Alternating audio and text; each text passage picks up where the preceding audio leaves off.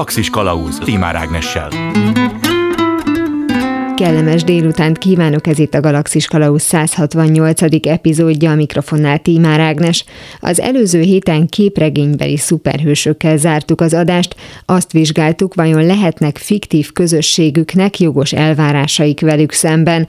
És ha bár a kérdés, hogy Batmannek milyen kötelességei vannak, ha már jelmezben lát neki igazságot osztani, merőben elméleti, azzal mi is nap mint nap találkozunk, hogy a közösségi lét nem csak jogokat, de kötelezettségeket is jelent jelent. Persze közösségenként és koronként eltérő, hogy mit várhatunk el egymástól, és hogy mások mit várnak el tőlünk.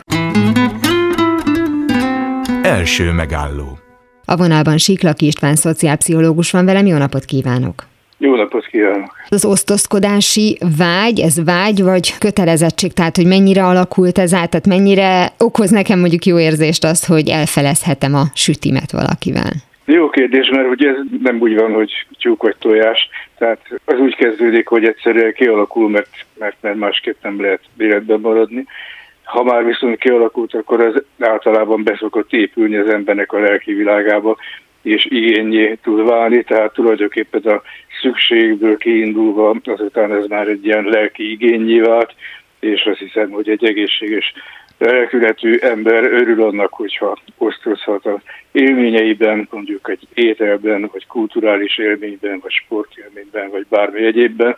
Igen, tehát egy meccset is szívesebben néznek az emberek kocsmában együtt, mint egyedül otthon. És ez koronként változik, hogy egyrészt mennyire van bennünk ez az igény, másrészt pedig, hogy mely tevékenységekre vonatkozik elsősorban? Hát koronként, meg élethelyzetenként, meg társadalmi körülményenként változik. Tehát ugye egy paraszi társadalomban, ahol viszonylag jó meg körülhatárolható kis közösségek voltak szoros rokoni kapcsolatokkal, ott másként jelentkezik, ott a, a kalákától kezdve a legkülönbözőbb dolgokban nagyon erős közösségi dolgok vannak, és ott az igény rá, az érzelmi kötődés is erősebb, mint egy nagyvárosi szituációban, ahol azért a dolog természeténél fogva sokkal nagyobb arányban idegenekkel találkozik az ember, és viszonylag szűkebbek a baráti kollegiáris kapcsolatok. De hát ilyen hullámzások vannak. Maga az alapvető igény a társas létre és az ezzel együtt járó élmény, munka, egyéb megosztásra az változatlan. Tehát akkor tulajdonképpen itt nem egyfajta kulturális különbség van a nagyvárosi vagy a kisvárosi lét között, hanem egész egyszerűen a közösség mérete határozza ezt meg, és az ön által is említett akár munkahelyi példa, az pontosan ezt mutatja, hogy ahol mondjuk 5-6-8 emberből áll ez a kollektíva, aki együtt dolgozik, ott sokkal inkább fog működni az, hogy ad kölcsön, és cserébe én is kölcsön fogok adni valamit. Igen, nyilván az élet persze kulturális következményeket is maga után von, de hát a nagyváros is kitermeli a maga kis közösségeit, a kosma közösségeket, a kulturális egyletközösséget, a szurkolói közösségeket. A kölcsönadás az egy érdekes dolog, mert hogy abban viszont jelentős változást hozott a tömegtermelés. Hát ugye a paraszti társadalomban mindenkinek megvolt a maga mindennapi használatra szerszáma, de már nagyobb eszközöket általában kölcsönkértek egymástól, amire egyszerűen nem volt mindenkinek pénze, hogy magának megvásárolja, és akkor ez közös volt. Ami aztán ilyen szövetkezeti, most akár a szocialista, de hát még inkább mondjuk a dántíkusú szövetkezeti szervezetekben is ilyen magától éltetődő gazdasági hatékonysági megoldás volt. Hát ezt valamelyest megváltoztatta a tömegtársadalom és, és a városi sodás, mert hát hogyha filléreken lehet vásárolni a barkácsboltban kézi barkács szerszámokat a fúrógéptől a kőfűrészen keresztül a csiszológépig, akkor természetesen nem a szomszédtól fogok kérni, nem mindenki megveszi magának, ami persze pazarlás környezetet és terheli, és nem igazán racionális ebből a szempontból. De ez elsősorban valóban csak anyagi kérdés. Nekem eszembe jutott most a 60-as években több emeletnyi házak együtt tévézése, ahol csak egy vagy két tévé volt. Tehát ahol volt tévé, ott szinte kötelező volt, vagy talán kötelező volt a tulajdonosnak igenis beengedni esténként a szomszédokat, hogy együtt nézzék meg a krimi folytatását. Tehát, hogy ott gondolom egy része az volt, hogy az nem egy könnyen beszerezhető dolog volt, hogy valakinek legyen tévéje. De valóban csak erről szólt a dolog? Tehát abban a pillanatban, ahogy a házban lett még egy, meg még egy tévé, és mondjuk egyre olcsóbb lett a dolog, akkor már nem volt elvárható, hogy beengedjék a szomszédot tévézni? Hát ez nyilván bonyolultabb, csak megoldások is soha nem érvényesek ilyen társas szituációkban. Nyilvánvaló, hogy a kiinduló pont az az volt, hogy baromi drága volt mondjuk a 60-as években a tévé, és kevesebben engedhették meg maguknak, Ebből keletkezett az igény, hogy ha valaki szeretne nézni, akkor szívesen bekérdezkedik egyik oldalról. Na de a másik oldalról az viszont emeli a presztízsét annak, akinek van tévéje, és szívesen dicsekszik vele. Tehát nem pusztán szívesség, hanem egy kis ilyen büszkeség, meg, meg pozitív kép is, hogy hozzám jönnek megnézni a, a krimi soron következő részét. Tehát ez egy ilyen módon szükségből, egyebekből kialakuló társas szituáció volt ami viszont azért nyilván egy csomó kényelmetlenséggel járt, tehát nem volt annyira erős, hogy ez az együttlét kompenzálja azt, hogy amikor én megvertem magamnak a tévét, akkor szomszédba menjek. Egyrészt a kényelmi, másrészt pedig megint csak a büszkeség, ha valaki bekérdezkedik a szomszédhoz tévét nézi, az elismeri, hogy hát igen, én csóró vagyok, nekem nem telik rá. Ha viszont már telik rá és megveszem, akkor azzal demonstrálom, hogy most már én is vagyok valaki, hogy én nem megyek a szomszédba tévézni, van nekem saját tévém. Tehát ezek a ilyen presztízs dolgok mindig összefonódnak. Persze azért ehhez is hozzátartozik ez a közösségi lét iránti igény, tehát mondjuk a foci meccset azt nem feltétlenül a tévé hiány miatt nézik együtt az emberek. Magától értetődő, hogy a kocsmában ott van a nagy képernyős tévé a falon, és akkor közösen lehet tévét nézni, független attól, hogy otthon van vagy nincs. Ha már a büszkeség része szóba került, ez a bekéreckedem vagy beengedem, engedem esete. Ha ma nézzük meg ezt a dolgot, azért most is vannak olyan mondjuk szórakoztatási cikkek, hiszen annak idején a tévé is az volt, bár hamar egyfajta létszükségletté alakult át, hogyha valakinek a kis közösségünkben van VR szemüvege, vagy neki van a legnagyobb képernyőjű tévéje, mert szinte házimozi, hogy mégsem látjuk azt a fajta bekéreckedési vágyat. A beengedési vágy talán igen, azt jobban el tudom képzelni, hogy az ön által említett büszkeség az megvan az emberekben, hogy megmutatom, milyen szép nagy a tévém, de valahogy mégsem egyértelmű az, hogy ha tudunk róla, hogy neki ilyen van, akkor mi is együtt vele akarjuk használni. Hát nem tudom, erről nem nagyon ismerek komolyabb kutatásokat.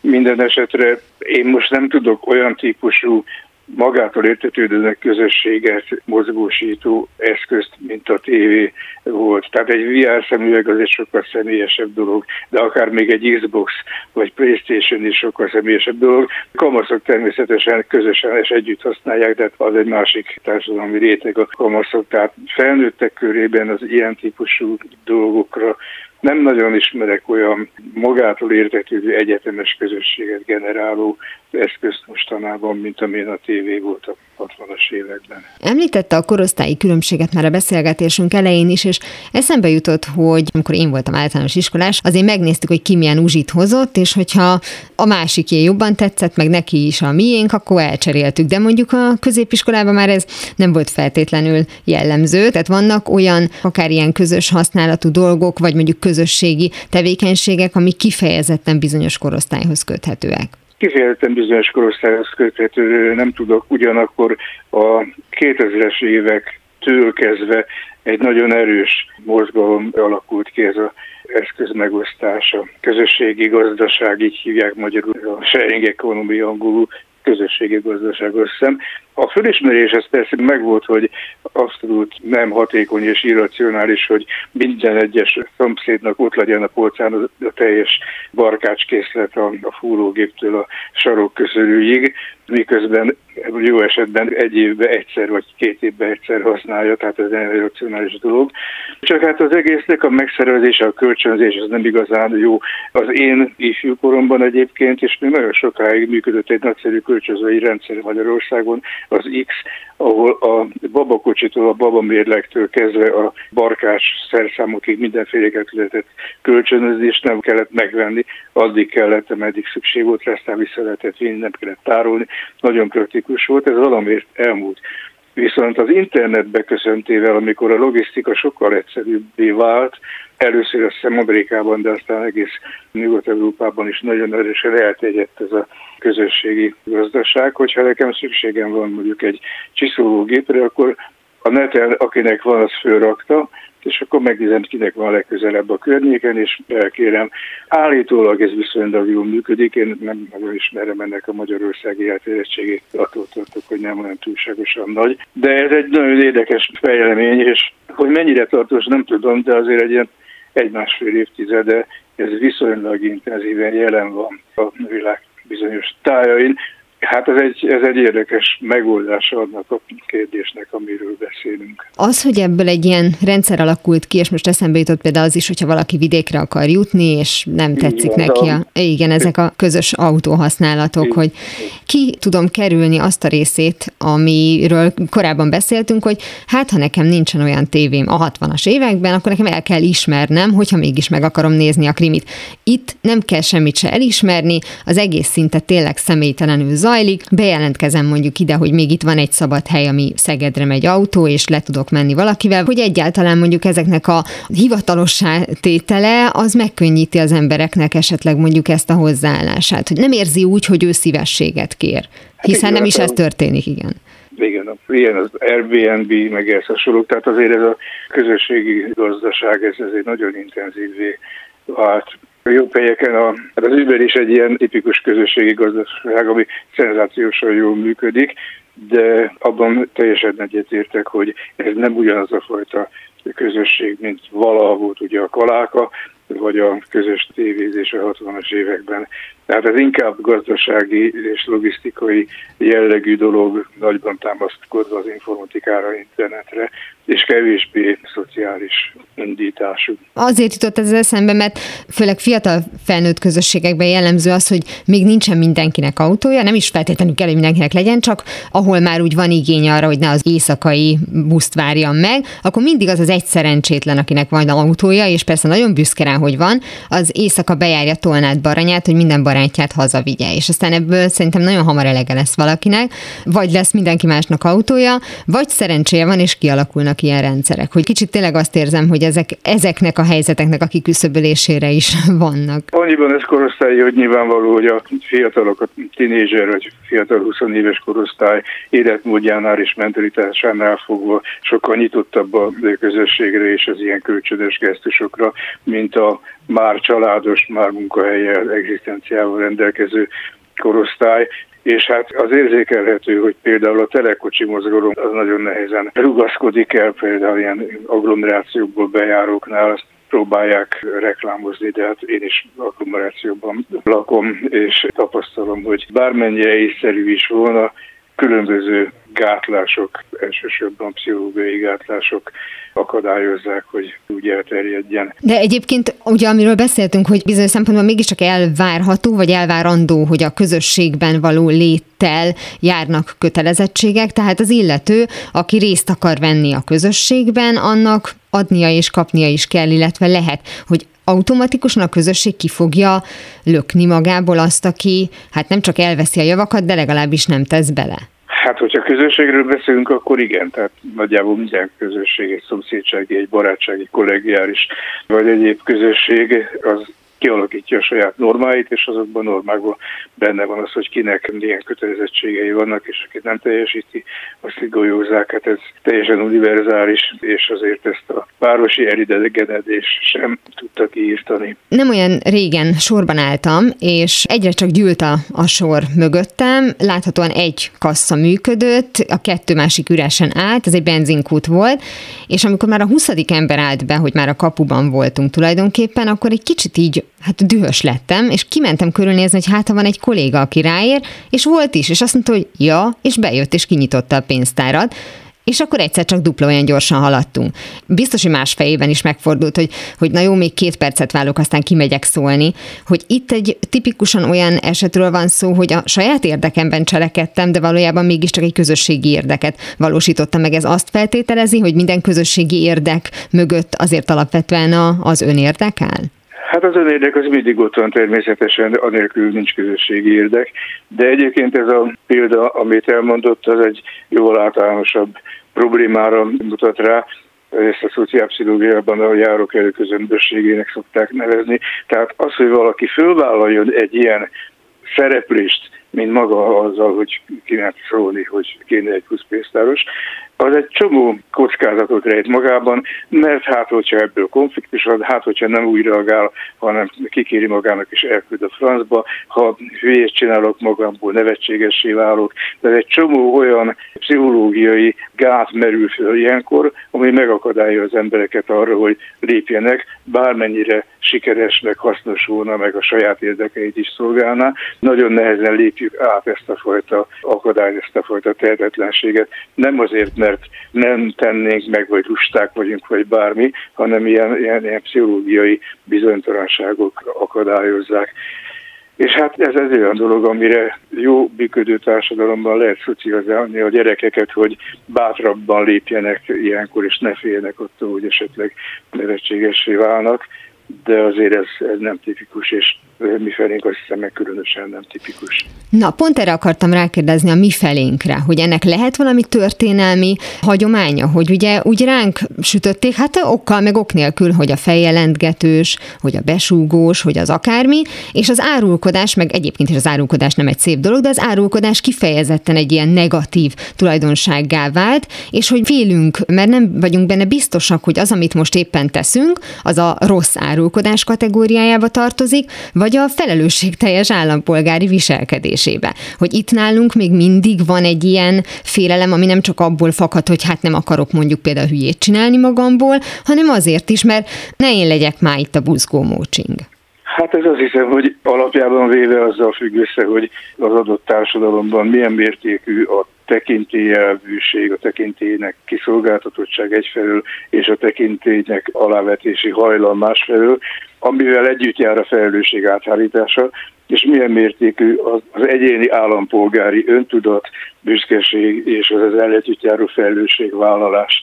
Hát ez azt hiszem, hogy nem kell túlságosan messze menni, hogy hogy ennek a, a tágabb társadalmi alapjait megnézzük. Egy önálló polgárságot kialakított demokratikusan működő társadalomban sokkal bátrabban vállalja az ilyen helyzeteket a polgár, mint egy olyanban, aki, aki egy ilyen tekintélyelvű szituációban úgy kalkulál, hogy egyrészt megfelelni kell, másrészt megfélni kell, attól, hogy a fejemre kuppintanak. Tehát ezek, ezek nem segítik a, az önálló és felelősségteljes közösségi viselkedést. Nagyon szépen köszönöm Siklaki István szociálpszichológusnak, hogy beszélgetett velem erről. Nagyon szívesen. 42. Mihely is tudjátok, hogy mi a kérdés, érteni fogjátok a választ is. Szó volt a különböző közösségekről és az azokhoz tartozók feladatairól. Bizonyos esetekben nem kérdés, hogy egy csoport tagjai vagyunk, máskor azonban, ha nem születünk bele, de mégis csatlakoznánk, talán más lehetőségeink és esetleg feladataink alakulnak ki. Erről beszélgetünk a folytatásban. Második megálló.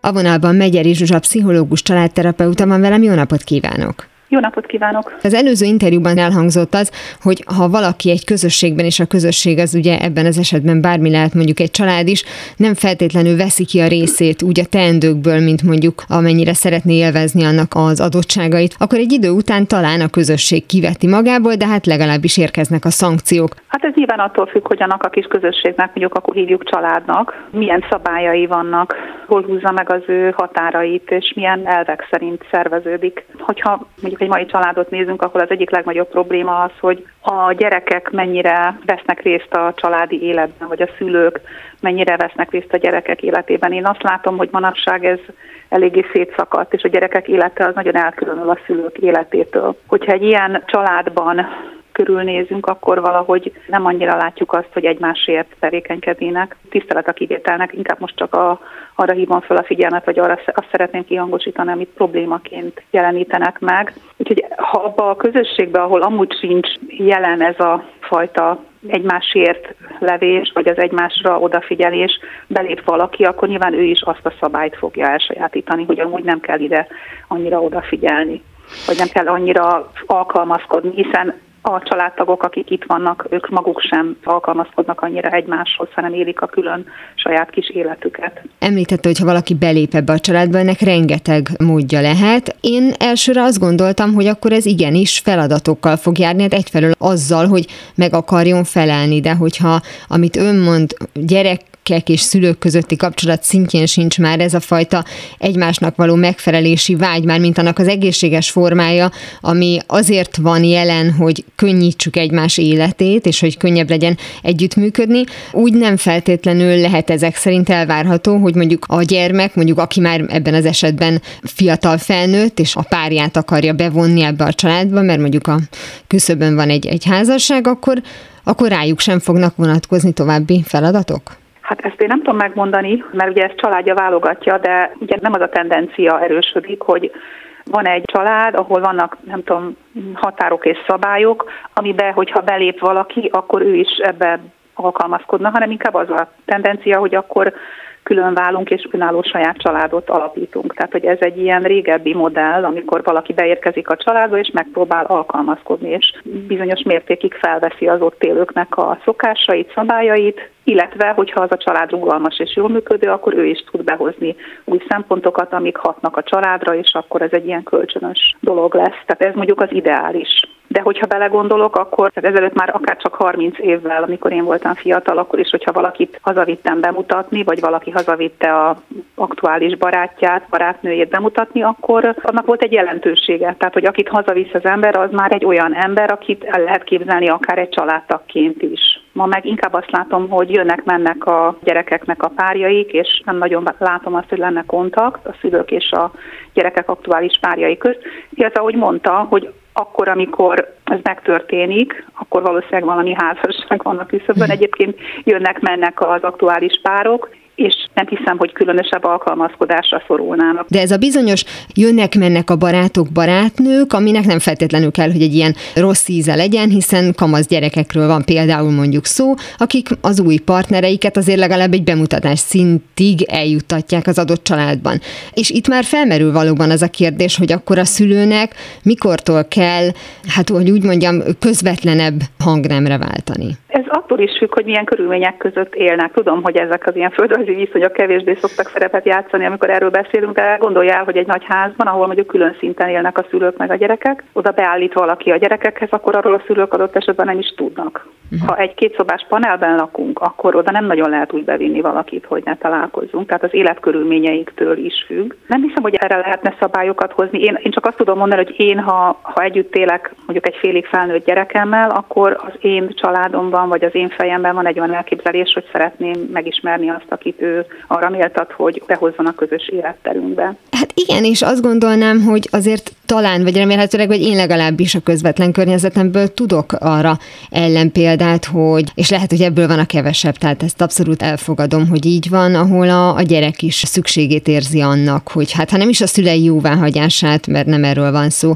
kérje ki, de miután van valaki, aki neki fontos, akkor az egész világgal ezt el akarja fogadtatni. Tulajdonképpen akar egy ilyen pipát az egész világ részéről, hogy ugye, ugye jól választottam, és akkor az kezdődik a legközvetlenebb környezetével. Hát ezt jól mondja, igen, ha azt gondolja, hogy ez, ez egy jó dolog, ha ő is úgy gondolja, hogy ez, ez egy elvárás, vagy ő neki is ez egy fontos dolog. Ha nem úgy gondolja, akkor nem fogja, vagy, vagy ha nem kényszerül rá, akkor nem fogja.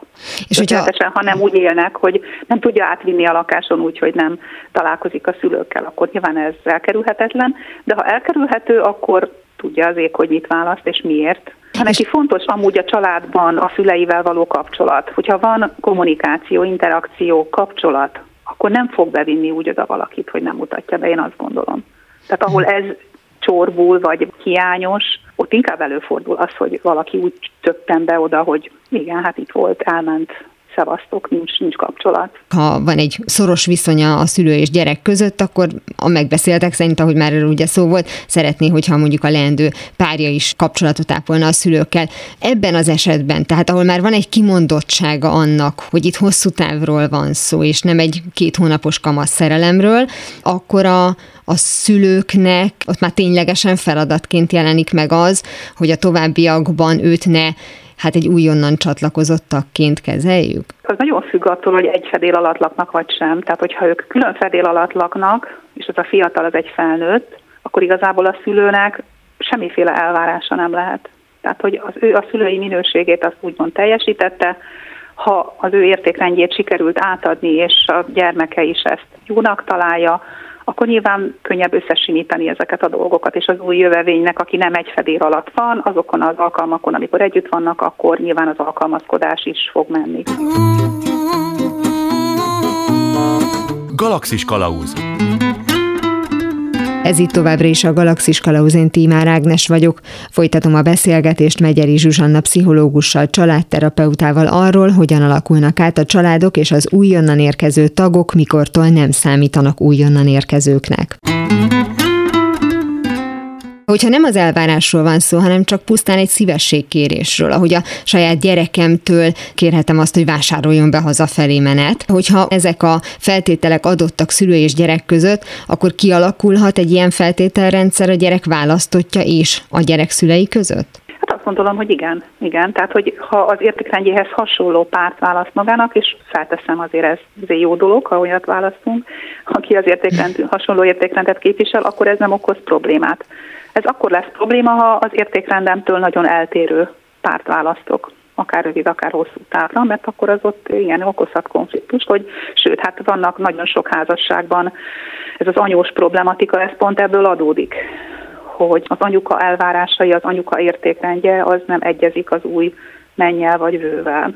Mhm. Aki lehet apuka meg após is, csak ugye a, lehet, a, a rossz, van, rossz ízű vicc rossz, az valamiért mégis a erre azok ragad. az anyósokat, Igen. és nem az apósokat pécézik ki, csak ezért mondtam. Tehát, hogy ez, ez, ez jelen van, ugye fiatal házasoknál, vagy akár nem fiatal házasoknál, hogy a, az anyós vagy az apósnak az értékrendje az olyan mértékig hat hogy komoly konfliktusokat okoz. Tehát itt akkor átrendeződhetnek olyan szempontból is a, az erőviszonyok, hogyha a gyerek, most én gyereknek nevezem, de mondjuk ő már egy felnőtt, csak a szülő szempontjából Igen. gyerek a, az ő új házasságában, akár mondjuk egy új értékrendet vesz föl, például a párja hatására, akkor ők majd egy külön szövetséget fognak alakítani, és mondjuk bár korábban volt a szüleivel egy elfogadott, vagy már korábban megszokott viszonyrendszer, az pont az alapján fog megváltozni, hogy ez az új tag belépett jó és rossz irányba is, gondolom én. Igen. Így van. Ez pontosan így van, és ez szokott is változni. Tehát nem tartom egészen jó dolognak azt, hogyha valaki megházasodik, vagy fiatal felnőttként van egy kapcsolata, és akkor ő az csak a szüleinek az értékrendjében él, és azt közvetíti. Tehát nyilván kell, hogy legyen valami olyan hozzáadott érték az ő saját kapcsolatában, ami akár kívülről jön, akár ő maga alakította ki, és ez, ez össze is ütközhet akár a szülők értékrendjével, vagy lehet különböző attól vagy lehet, hogy néha össze tudjuk simítani, néha nem tudjuk összesimítani, és konfliktusokat okoz. Hiszen aztán ugye ebből akár egy új család is születhet, és kezdődik az egész probléma, vagy lehetőség hát igen, és ugye itt megint visszatérünk ahhoz, hogy mennyire rugalmas a családi rendszer. Tehát ha a családi rendszer rugalmas, ha átjárható, de szilárd, mégis, tehát vannak biztos alapjai, akkor ezek nem billentik ki teljes mértékben az egyensúlyából a rendszert, hanem akkor esetleg alkalmas arra, hogy új dolgok kerüljenek be a, a családi életbe, új értékek, valami, ami már elkopott vagy megmerevedett túlságosan, az kikopjon. Tehát ez nem feltétlenül jelent rosszat, hogyha valaki olyan párt hoz a családba, akinek az értékrendje nem passzol abban, amiben mi élünk, mert vannak másfajta értékrendek is. Nagyon szépen köszönöm Megyeri Zsuzsanna pszichológusnak, családterapeutának, hogy beszélgetett velem erről. Nagyon szívesen máskor is. Tedd, vagy ne tedd, de ne próbáld. Ahogy egy új tag átalakíthat egy egész családot, úgy egy idegen eredetű kifejezés megváltoztathat egy mondatot, vagy éppen a mondat változtatja meg azt a bizonyos idegen eredetű kifejezést, hogy korábban milyen külső hatásokra kerültek új szavak a nyelvünkbe, és ahhoz képest már az átalakulást elsősorban mi idézi elő, erről is szó lesz a következő interjúban. Harmadik megálló Horváth Péter Iván van velem a stúdióban, nyelvész, a Pázmány Péter Katolikus Egyetem adjunktusa. Jó napot kívánok! Jó napot kívánok, köszönöm a meghívást!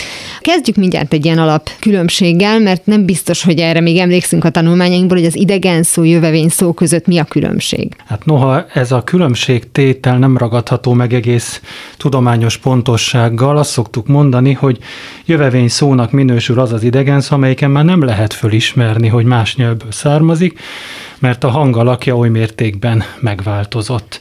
Klasszikus példaként említhető az ágy és a szék.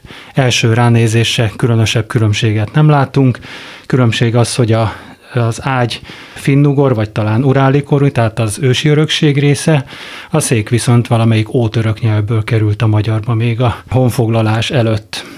Tehát mondjuk ez jó példa arra, hogy milyen egy jövevény szó, idegennek viszont mondjuk azt lehetne nevezni, hogy biológia, vagy paralelepipedon, arról már messziről leri, hogy az idegen eredetű. Az ágyat említette például, hogy nagyon sok olyan szó van ezek szerint, amiről nem is feltételeznénk, hogy ugye jövevény szóról van szó. Van valami, ami lebuktatja őket? Elég sok ilyen fogódzó van, például az, ha valami P-vel kezdődik, mert ha az az ősi örökség része, akkor az idővel F-re változott, tehát mondjuk a Petőfi versében úgy nem sokan kapnák föl a fejüket arra, hogy pór menyecske, pedig hát a pór az a német Bauer, tehát a parasznak a, az átvétele.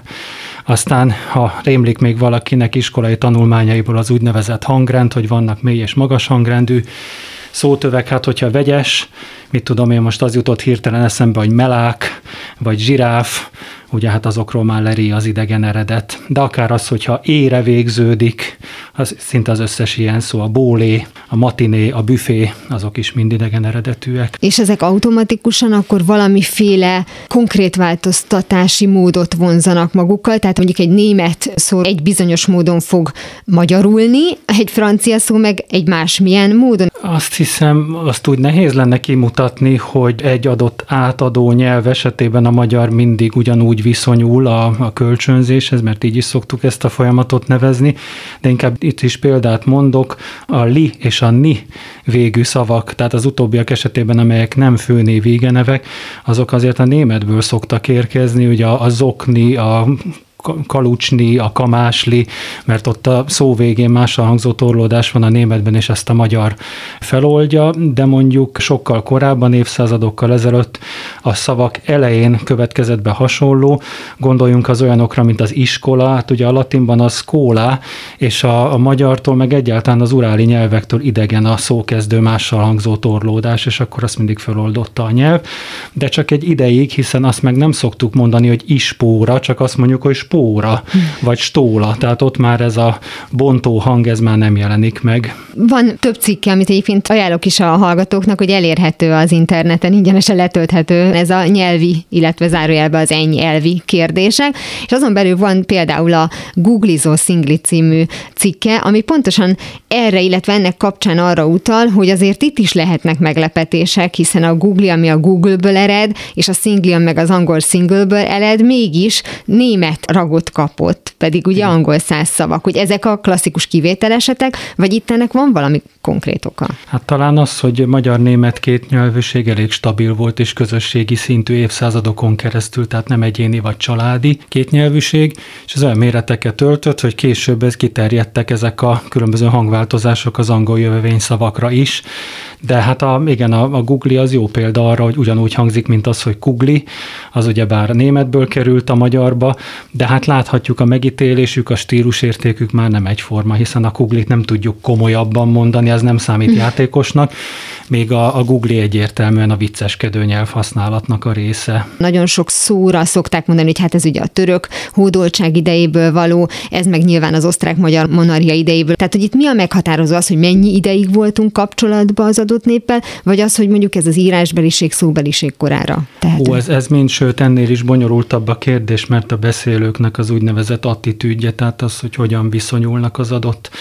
átadó nyelvet beszélő közösséghez. Tehát ha már említette a török hódoltság korát, abból az időszakból az hiába történelmi léptékben viszonylag hosszú, ugye már 150 év, nagyon kevés nyelvi lenyomatot hagyott. Tehát a, most ha próbálok fejből ilyeneket idézni, hogy papucs meg köntös, szóval nem is annyira jó, ezek éppen hétköznapi szavak, de az összes többi nem.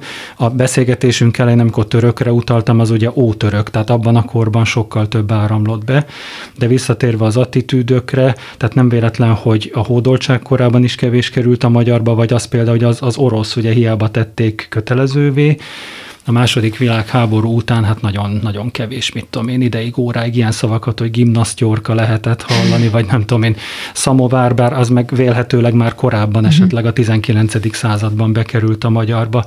Tehát, ha a tényezőket kell sorolni, igen, hát az érintkezésnek az időtartama, az intenzitása, és hát nem utolsó sorban, hogy azok a szavak milyen valóságrészeket jelölnek, hogy valami olyasmit, amit korábban nem ismertünk, vagy ismertünk, csak más hangalakkal nevezi meg. Ugye erre is jó példa, hogy Árpád apánknak is volt haverja, de mondjuk ezt a szót, hogy haver, csak sokkal később vette át a magyar nyelvközösség, mert ugye előtte volt barát, az sem magyar szó eredetileg, ugye nem szláv. Az említett orosz példa alapján akkor annak is van jelentősége, hogy van egy szándék, mondjuk felülről, rossz szóval, vagy ezek azért ösztönösek? Igen, többnyire tudattalanul zajlanak ezek a folyamatok.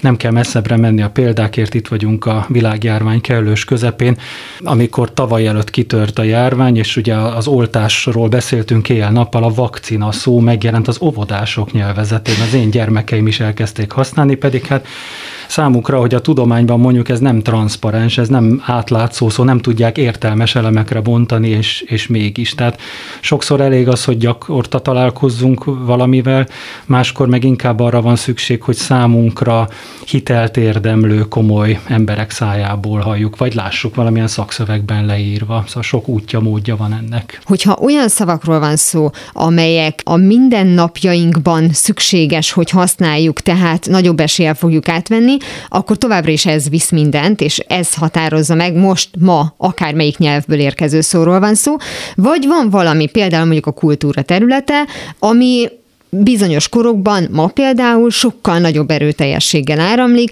tehát inkább onnan fogom összeszedni a szavakat se megjósolni nem lehet, hogy honnan, meg utólag megmagyarázni is nagyon nehéz, hogy miért éppen azokból az átadó nyelvekből, és miért akkor, és miért nem hamarabb, és miért nem egy másik szót.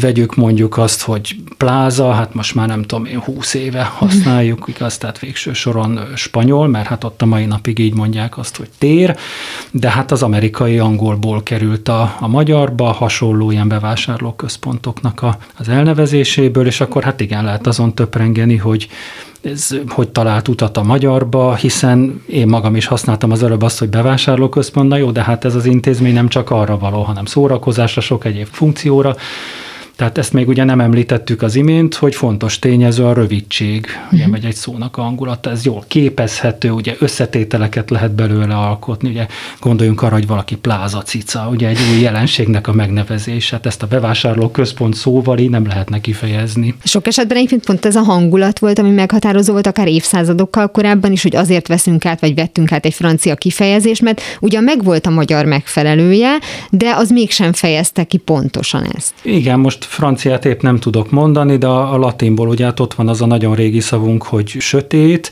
de ha én valakire, főleg egy intézményre azt akarom mondani, hogy olyan kétes, átláthatatlan, akkor azt mondom, hogy obskúrus, ugye a latinból mert hogy azért érezzük ugye ennek a szónak a hang alakja mégiscsak más, mint annak, hogy sötét. Már ugye szó volt arról, hogy honnan érkezhetnek a szavak, és hát ma szerintem, ha bárkit megkérdeznénk, hogy szerinte honnan érkezik a legtöbb, az rávágná, hogy angol nyelvterületről, vagy hogy angol szavak érkeznek a leginkább a, a magyarba. Ennek azt gondolnánk, hogy egy nagyon egyszerű oka, hogy velük vagyunk a leginkább kapcsolatban, nem földrajzi értelemben, hanem jövünk, megyünk, és amerikai filmeket nézünk. Ilyen egyszerű, tehát Pusztán erről van szó? Én azt hiszem, igen, van a nyelvtudományon belül egy olyan szakterület, amelyet areális kapcsolatok kutatásának nevezünk. Az areális az valóban a földrajzi és kulturális érintkezést jelenti első körben, de a szakemberek ezt kiterjesztették már évtizedekkel ezelőtt a kulturális areára is, és mi ilyenben élünk az angol nyelvközösséggel, tehát nem mindennapi népi érintkezésről van szó, hanem ahogy ön is említi, a zeneszámokban, a filmekben, meg hát lehetne sorolni azokat a szakterületeket a repüléstől kezdve az informatikán át, ahol ha akarjuk, hanem ilyenekkel szembesülünk, és hát igen, borzasztóan fölgyorsult a műszaki fejlődés, a szórakoztatóipar, stb. Tehát eleve, akiben fölmerülne olyan igény, hogy ezeket magyarítsa, vagy kitaláljon valamit, addigra már rég elkésett, mire nekiállna ezen gondolkodni. Úgyhogy igen, azt hiszem a rövid válasz az, hogy, hogy velük vagyunk ilyen intenzív, erőteljes kulturális kapcsolatban, és ezért onnan jön most a legtöbb szó. Megérkeznek, és mi történik velük? Mert ugye arról beszéltünk, hogy a googlizik, meg szingli, tehát ott persze a magyar azt mondja, hogy ő egy kicsit erőszakosabb, nagyon helyesen a magyar nyelv azt mondja, hogy a maga formájára fogja idomítani. Egy cikk egyébként pont erről szólt, hogy ugye van egy félelmünk, hogy de hát mi történik a magyar nyelvvel, fogja a jövevény szavait vagy idegen szavait, és szépen magyarítja. Ma is ez figyelhető meg, vagy azt veszük észre, hogy egyszerűen úgy, ahogy van, az angol szó bekerül a magyar mondatba, vagy egy egész angol kifejezés, fél mondatok, és már megértjük, már benne marad, és hogy nem változik, nem történik vele semmi. Hát igen is, meg nem is, mert azért a hangalak sokszor átalakul, jó, mondjuk most, ami rögtön eszembe jut az ellenpélda, mert a jetski az ugyanúgy jetski, ahogy az angolban is, Egyébként viszont a magyar mondatnak a szórendjét, hát ezek számottevően nem befolyásolják, de az teljesen mindegy, hogy valami a lengyelből mondjuk van az a tánc és zenei műfaj mazurka, most azért, mert az lengyel eredetű, egy magyar mondatban az ugyanúgy még főnévként fog viselkedni, és hallottad a mazurkát, vagy ismételjük át a mazurkából azt a részt, hogy, tehát ugyanazokat a toldalékokat veszi föl, mint egy színmagyar szó. A múltkor szemet szúrt, és nagyon erőteljesen kellett koncentrálnom arra, hogy ne írjak rá egy ismerősömre, hogy hogy írhatta le ezt a mondatot, azt írta, hogy ez a legjobb film valaha.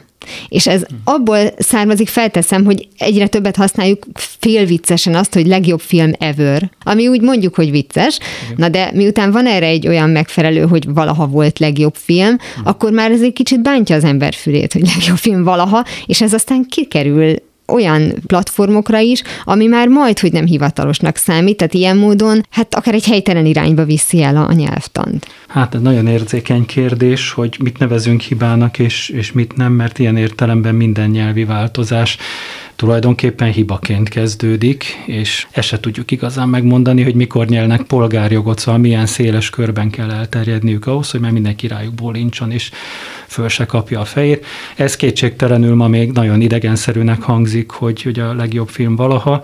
Ezt viszont egyébként az eddigiektől eltérően nem is jövevény szónak nevezzük, meg idegen szónak, hanem ez jelentés kölcsönzés nevet visel mert a, a valaha a színmagyar, hanem ezek szerint itt ugye a, a jelentés köre bővült egy olyan elemmel, amely az angolban van meg. De akkor itt ebben az esetben a magyar adta meg magát.